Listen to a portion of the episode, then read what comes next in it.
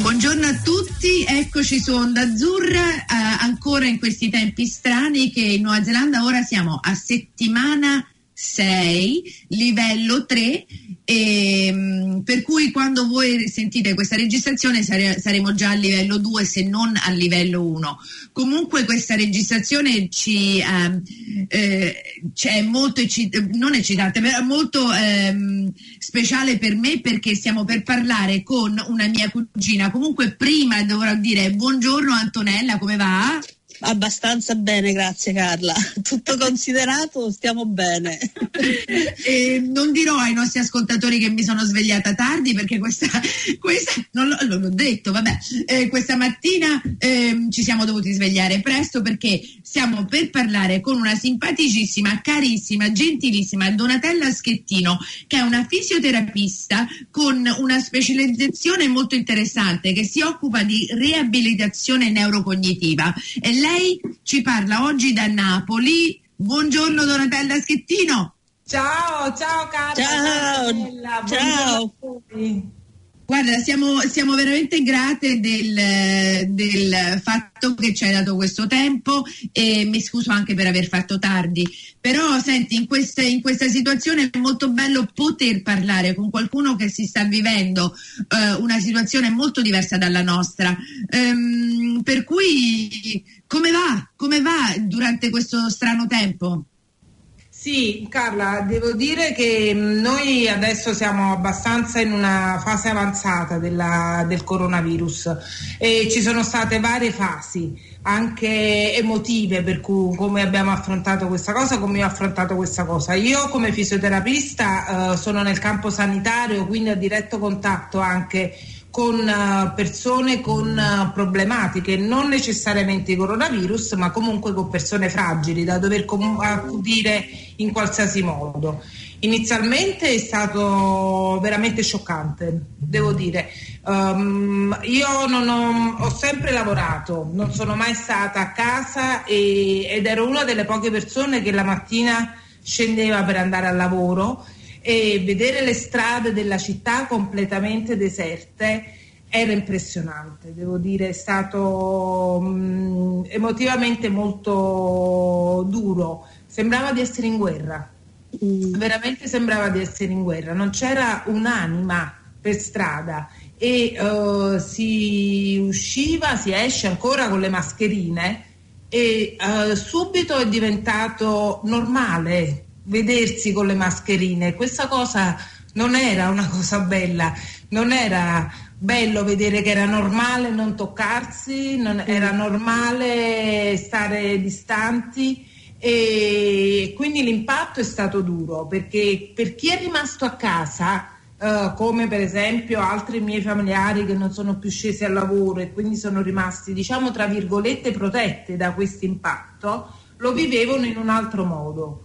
Invece mh, per me è stato veramente molto, veramente ho avuto la sensazione della guerra, mi è sembrato un racconto dei nostri nonni quando appunto ci raccontavano momenti mh, brutti. Dopo pian piano la cosa appunto ci si abitua, ci si abitua a tutto, questo non è una cosa bella ma ci si abitua a fare la fila fuori al supermercato a distanza l'uno dall'altro, tutti con le mascherine. E quando qualcuno si avvicinava inizialmente quasi dimenticandosi in qualche momento delle precauzioni da prendere, c'era un salto indietro da fare per mantenere le distanze.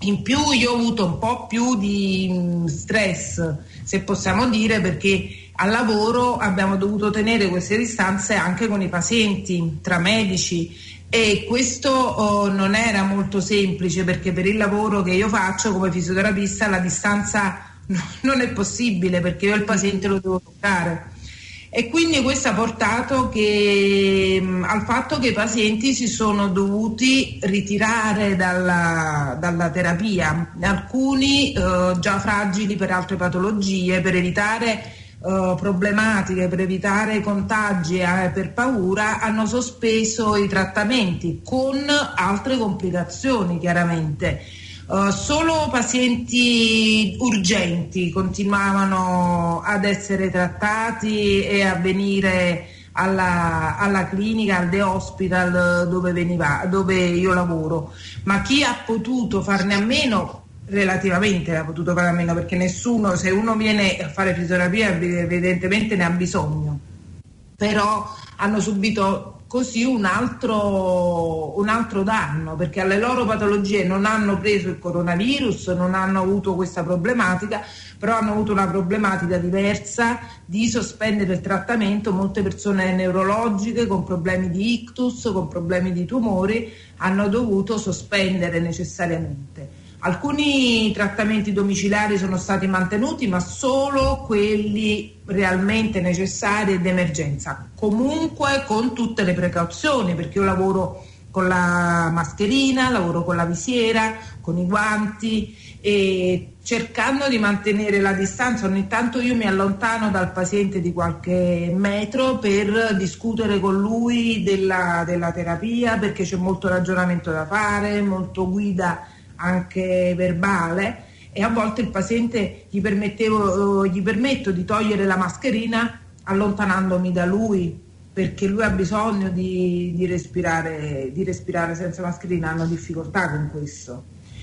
E quindi insomma adesso stiamo andando meglio.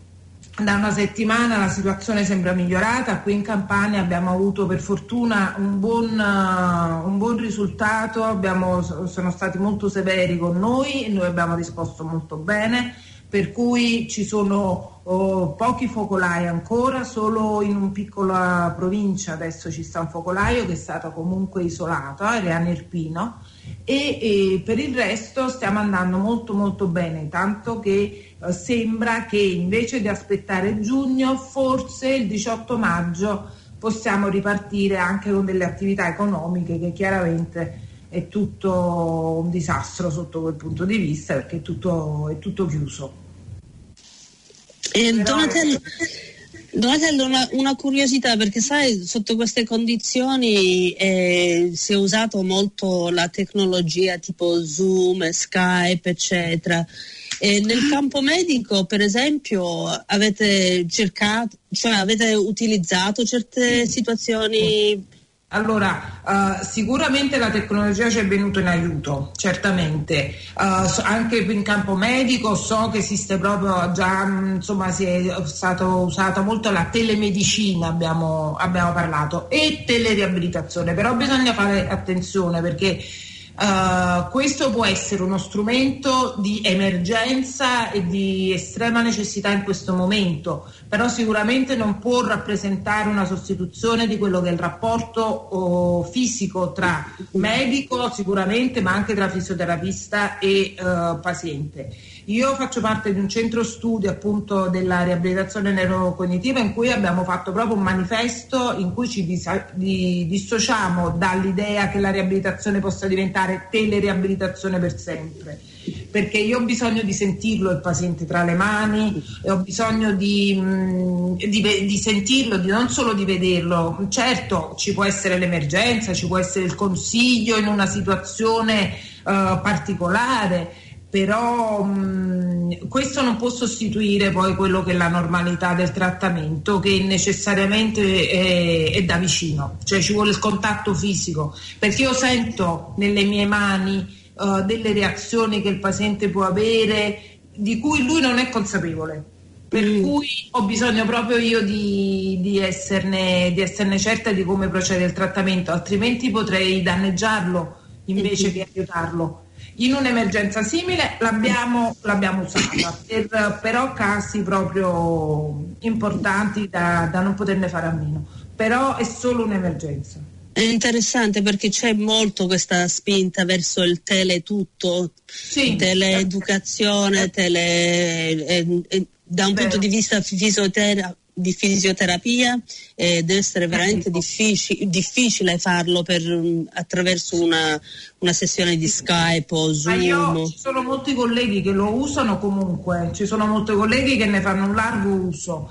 E mh, ho sentito anche appunto su varie piattaforme dove parlavano di una riabilitazione di un legamento crociato ristabilito con la teleriabilitazione in maniera eccellente ma a questo punto tra poco arriviamo al tutorial su YouTube per riabilitarci, ma non è proprio così, non è proprio così.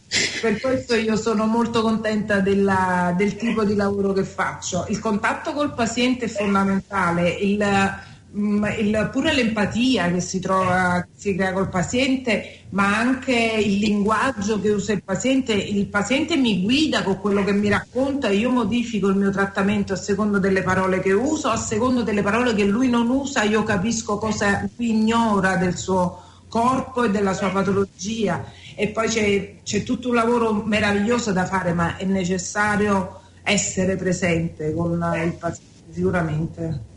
Senti Donatella, io ho una domanda che è una, una, solita domanda che per noi del sud, eh, e includo anche do, eh, Antonella in questo.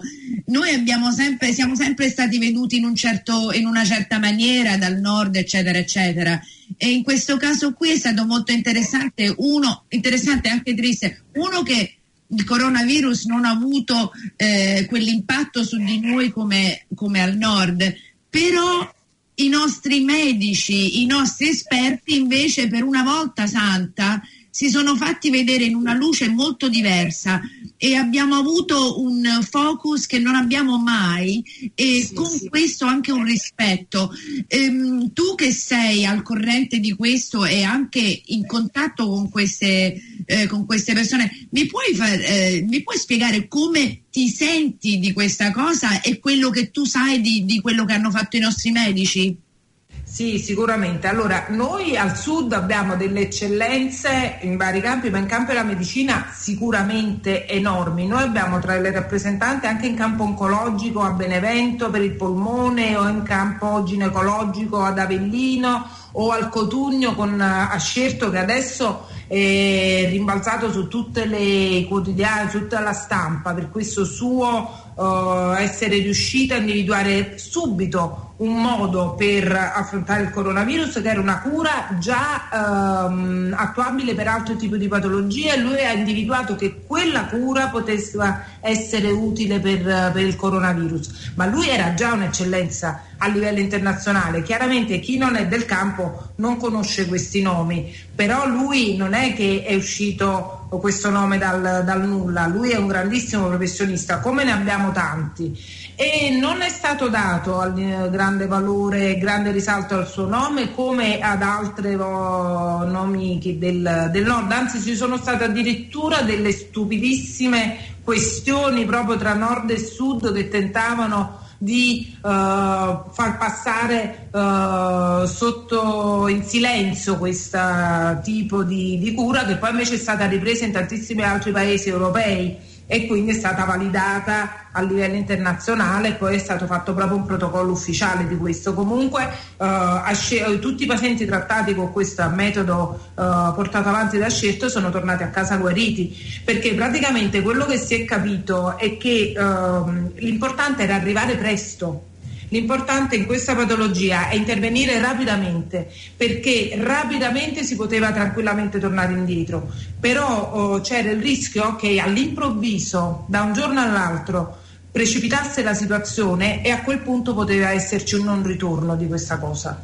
E lui è riuscito quindi immediatamente, da subito, a dare questa, questa cura, per cui è riuscito a non far proprio entrare i pazienti in uh, terapia intensiva, quindi a non farli intubare, perché il problema non era, cioè sicuramente era la patologia, ma il problema erano le cure che questi pazienti avevano e non c'erano posti per tutti. Quindi non farli entrare in terapia intensiva significava non sovraccaricare appunto i reparti e riuscire a portarli indietro prima. Invece quando si arrivava troppo tardi era, era, difficile poi dopo la terapia intensiva ri, ritornare indietro, lì era più complicato perché uh, poi le cose si sono scoperte piano piano, si è visto praticamente che sì è vero una polmonite ma non certo una polmonite normale perché noi la polmonite la curiamo normalmente, ma era un problema di vascolite proprio di alterazione del processo vascolare all'interno degli alveoli polmonari. Infatti si dice che con i bambini pare che ci siano altri problemi di tipo vascolari ma non di questo tipo. Quindi poi pian piano le cose si sono andate chiarendo, le cose sono state studiate, ma all'inizio non si capiva e quindi si arrivava tardi. Ha scelto e riuscito ad arrivare presto ed è stato, è stato una, un'eccellenza sicuramente, un'eccellenza confermata però perché è un nome che chi ha conoscenza medica al Pascale eh, già conosceva bene. Mm. Eh, l'ho letto parecchio perché ha avuto proprio dall'inizio è stato molto bravo. L'ospedale poi a Cotugno hanno fatto un sacco di ricerche. Al Cotugno, al Cotugno, non c'è stato nessun decesso tra medici e infermieri. Ha avuto l'eccellenza anche nella capacità di riuscire a uh, tutelare gli operatori sanitari è stato straordinario quello che, sta, che, sono riusciti a fare. Sono riusciti a prendere immediatamente in mano la situazione, concretamente, cosa che invece in altri posti c'è stata più indecisione, più, più confusione, mm, oppure comunque non si era mm, individuato bene qual era il problema. Mm. All'inizio c'è stata molta confusione, sicuramente. Cotugno è stata un'eccellenza eh, io è una conferma per, per, chi, per chi li conosce, sicuramente. Che bello, mi fa, mi fa, tanto piacere sentire di queste persone, di questi santi che abbiamo. Sì, eh, eh. ce ne sono, ce ne sono tanti, ma al sud, eh, d'altra parte, la facoltà di medicina di Napoli è una delle più antiche d'Italia, se non addirittura mm. d'Europa e, e veramente la medicina a Napoli. A volte vanno via perché sono delle menti eccelse e se li rubano in tutto il mondo le nostre, le nostre menti, ma perché non hanno a volte la possibilità concreta di avere la struttura dove, dove lavorare. Però sono, è una preparazione meravigliosa quella che viene fatta qua e ehm, io sono molto orgogliosa di essere napoletana. No, pure, pure, noi, anche da lontano, di essere italiani, eh, anche se stiamo vivendo un momento di tristezza. Sì. Senti, eh, una cosa che, che, interessa anche a me è piani, progetti per il futuro e come si andrà, andrà avanti. Cosa si dice di, del futuro? Eh, nos- del nostro paese, del, della nostra medicina, di come ci comportiamo, co- vabbè, ci sono tanti lati, anche economia, eccetera, ma facciamo il focus su, sulla parte medica. Co- cosa si dice intorno a come andremo avanti? Eh, mh, si dicono tante cose. Per cui eh, sapere bene adesso quale sarà la strada realmente che verrà eh, perseguita, io questo ancora non si è capito, perché adesso c'è tutta questa nuova storia sul plasma, il plasma dei pazienti guariti che viene utilizzata per, però per curare i pazienti già ammalati, mentre per il vaccino significa farlo a persone che ancora non si sono ammalate, quindi sono due cose completamente diverse, uno non sostituisce l'altro. Tra l'altro sentivo il governatore della Campania De Luca che proprio ieri diceva che da settembre in Campania sarà obbligatorio il vaccino per gli, uh, gli operatori sanitari, quindi anche per me. E io questo lo capisco, molti sono Novax, non, no vaccini in generale, però per chi lavora uh, a diretto contatto sicuramente un, si lavora in maniera più tranquilla con il vaccino. Però um, c'è stato un grandissimo fermento adesso in questo momento, non so di tutto questo fermento poi quello che realmente proseguirà. Il plasma sicuramente sta proseguendo, il vaccino si parla che a settembre sarà obbligatorio, quindi presumo che già hanno la certezza che sarà pronto, almeno obbligatorio però per gli operatori sanitari, eh, non per tutti, per tutti i cittadini e quindi si sta parlando in questo senso. Molte mh, sale di terapia intensiva sono state chiuse uh, perché non c'è stato più bisogno di tutto questo numero di pazienti, quindi tutto sta un po' uh, calando come, come, tensione. Però mh, queste sono le strade, la terapia di ascerto, la, mh, il plasma, stanno cercando ancora per il vaccino. Ora non c'è una certezza, non c'è una certezza ancora dichiarata, diciamo così. Um, si pensa che nel, d'estate il vaccino, come tutti i vaccini influenzali, perda di potenza, ma c'è il rischio che uh, d'inverno possa ripresentarsi ma questo io non posso pensare che la nostra vita è cambiata per sempre, per me è una parentesi. Io, io voglio pensare così, non so se poi eh, sarà vero, ma io penso sarà una parentesi. Certo, sarà complicato, sarà difficile, però non posso pensare che usciremo sempre con le mascherine che stanno diventando adesso anche un accessorio di moda e ci sono gli stilisti adesso che lo fanno anche fanno anche Scusa, non voglio ridere però vero, cioè... c'è da ridere c'è da ridere e da piangere. C'è anche da piangere perché lo, lo interpretano oramai come un accessorio fisso cioè io ancora ho queste difficoltà di pensare a noi come italiani che non possiamo toccarci, che non possiamo ah. baciarsi, che, cioè questo concetto ancora lo trovo veramente difficile da affrontare anche stando la, qua. È la eh. cosa più orribile di tutto. Incontrare una persona che non vedo io o vedo solo mio figlio in casa, non vedo i miei familiari, ci sentiamo per telefono, ma a vederci, incontrarci, nonostante abitiamo tutti in pochi metri, ma non ci siamo mai visti, non ci siamo mai incontrati e ci siamo visti per strada e il fatto di stare lontano e non correre ad abbracciarci o a, a toccarci proprio per anche perché io dicevo, nei periodi brutti della vita, l'unica cosa che ti aiuta è stringerti a chi ami, a chi, ad affrontare un periodo di difficoltà insieme. Penso alla guerra, non lo so, penso alla guerra come una cosa terribile, per questo mi viene in mente. E invece adesso è affrontare tutto questo da soli, mm. senza stringersi è, è, è brutto, sì. Eh, secondo me per noi italiani sarà sicuramente ancora eh, peggio. Io penso che forse anche Carla lo vedo da un punto di vista anche molto contrastante stando qua a Nuova Zelanda, perché qua a Nuova Zelanda fino a poco tempo fa, cioè la gente stava a distanza almeno di un metro naturalmente, non è che si avvicinano tanto per abbracciarsi, baciarsi e fare. Allora secondo me psicologicamente qua l'hanno vissuto non come in altri paesi come in Italia o in Spagna o anche persino la Francia, dove tutti quanti abituati a abbracciarsi, baciarsi e fare secondo me non capiscono lo stress che porta all'individuo di non poter toccare fisicamente qualcuno sì. a cui vuoi bene. No, ma eh, sicuramente noi del sud poi siamo ancora più carnali. Io mi sono trovata a vivere per lavoro alcune settimane in una piccolissima cittadina del nord eh, dove ho lavorato in una nera meravigliosa ed è stata un'esperienza fantastica, ma io ero atterrita da questo distanziamento sociale naturale, cioè nessuno mi sorrideva, nessuno mi parlava. Io non l'avevo, non l'avevo mai provato una cosa del genere, ho quasi 52 anni.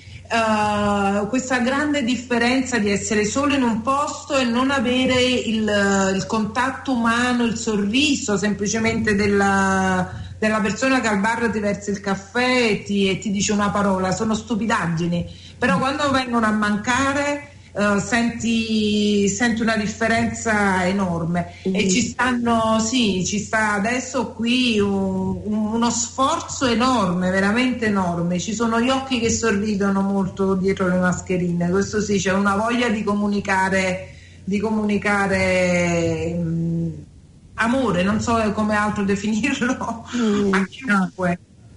Ci sono tanti studi da, secondo me da fare su questa cosa e quello che che ci ha fatto que- questa, questa, separazione che, che, abbiamo dovuto fare, secondo me ci saranno tanti studi su, su proprio sul, sul tocco, esatto. sul, eh, su, sulla terapia fisica, proprio la terapia fisica. Anche perché noi ci eravamo abituati moltissimo alla tecnologia, quindi tutti con i cellulari e meno il contatto, meno la vicinanza umana. Ora invece che la tecnologia ce l'avevamo a disposizione per arrivare lontano, ci è venuto però a mancare quello che era il, abbiamo rivalutato un poco quelli che sono i rapporti umani concreti che non, la tecnologia non può assolutamente sostituire. Questo è stato rivalutato. La tecnologia ci ha aiutato in un senso, ma questo ci ha fatto ci ha fatto capire quanto poi invece è importante anche tutto il resto che avevamo un po' dimenticato. Quando stavamo a tavola tutti con i cellulari in mano invece di parlare tra di noi e toccarci. Ti immagini quello che succederà? Io, io ieri eh, ho avuto un'esperienza e mi ha fatto pensare tanto di questa cosa di contatto. Stava, eh, abbiamo fatto questa nuotata, è inverno, per cui noi tutte nelle mute, eccetera, eccetera. Io stavo con i miei figli, siamo usciti dall'acqua e stavamo lì col freddo, c'era Dan che aveva le asciugamani, eccetera, eccetera, e ci sta questo signore. E lo guardo e mi sembra un signore napoletano, proprio mi è venuto questo shock, questa cosa. Ha iniziato a parlare, ho detto, ma scusa, di dove sei? E lui ha detto, sono, Croaz- sono della Croazia. Mi è venuta questa cosa di, di andargli vicino per stringergli la mano e di parlargli. E pure lui con me, per cui abbiamo avuto questa cosa dove ci siamo avvicinati e poi di tratto come quasi per paura ci siamo allontanati. E in quel momento ho pensato, ho pensato chissà se per i neozelandesi questa forza di, di stare lontani può darsi ci porterà un po' più vicino, non lo so, perché i neozelandesi questo spazio ce l'hanno, però chissà se dopo questa mancanza gli verrà la voglia di venire più vicino, come Ma... per noi invece è così. Oh! Ma sì, perché poi quando una cosa la scegli va eh. bene, scelgo di starti lontano, però quando una cosa ti viene imposta e sei costretta a non farla, tu la desideri e per cui c'è poi la voglia di stringersi più vicino. Eh. È così. Eh, una cosa è se lo scegli tu e va bene, ma se, vieni, se ti viene imposta non va più bene. Esatto. Senti, e tu questi, ehm, noi abbiamo pochissimi minuti, abbiamo cinque minuti, però eh, volevo, tu stai facendo convegni ehm, di, di, questa, di, questa, riabilitazione che fai tu neurocognitiva e io ogni tanto vedo tutti i tuoi posting, eccetera, stai facendo delle cose stupende. Progetti per il futuro per quello che fai tu?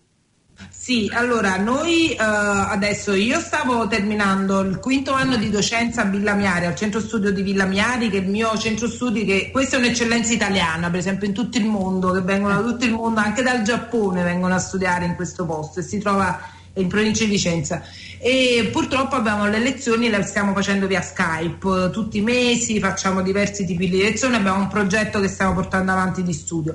Avevamo oh, un corso base che doveva partire su Napoli su sei città italiane a giugno e l'abbiamo spostato a settembre perché appunto necessariamente dovrà essere fatto dal vivo, però siccome tante persone in una stessa stanza non uh, potevano stare, abbiamo preferito rimandare a settembre questo, questo, nuovo corso di specializzazione dopo l'estate per farlo nel migliore dei modi, anche perché c'è anche la pratica proprio da, da affrontare insieme e quindi abbiamo solo sospeso, però a settembre ritorniamo con la formazione a, alla grande, assolutamente sì. È la cosa che mi manca di più di tutto, infatti sono proprio questi, questi incontri che sono molto molto stimolanti. Eh, conoscendoti bene quello che ci hai messo tu di, di, dolore, sapore, di energie, di studi, lo so come ti mancherà perché quando tu parli del tuo mestiere ti escono questi occhi brillanti proprio per te, è il tutto.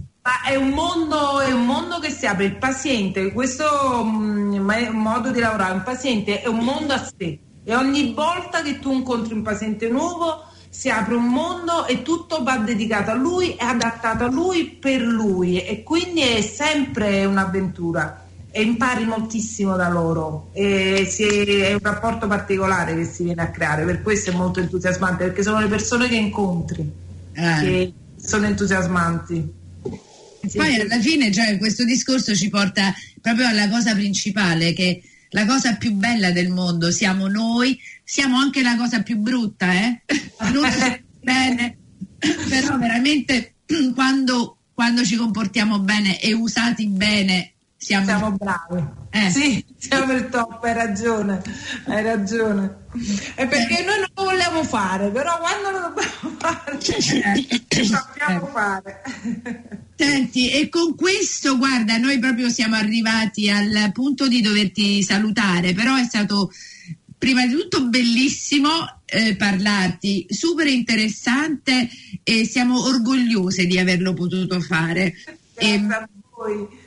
proprio in questi tempi anche noi abbiamo avuto tanto che ci avete dato, cioè la gente con cui abbiamo parlato veramente ci ha regalato tantissimo e tante cose a cui pensare, per cui ehm, ti auguriamo un bellissimo futuro pieno zeppo di pazienti che puoi toccare, abbracciare. Pigiare, spingere, torcere. Ma, eh, speriamo che ci risentiamo anche per, per altre cose, più Sì. Diamo un appuntamento a dopo. Oh, grazie Donatella, è stato veramente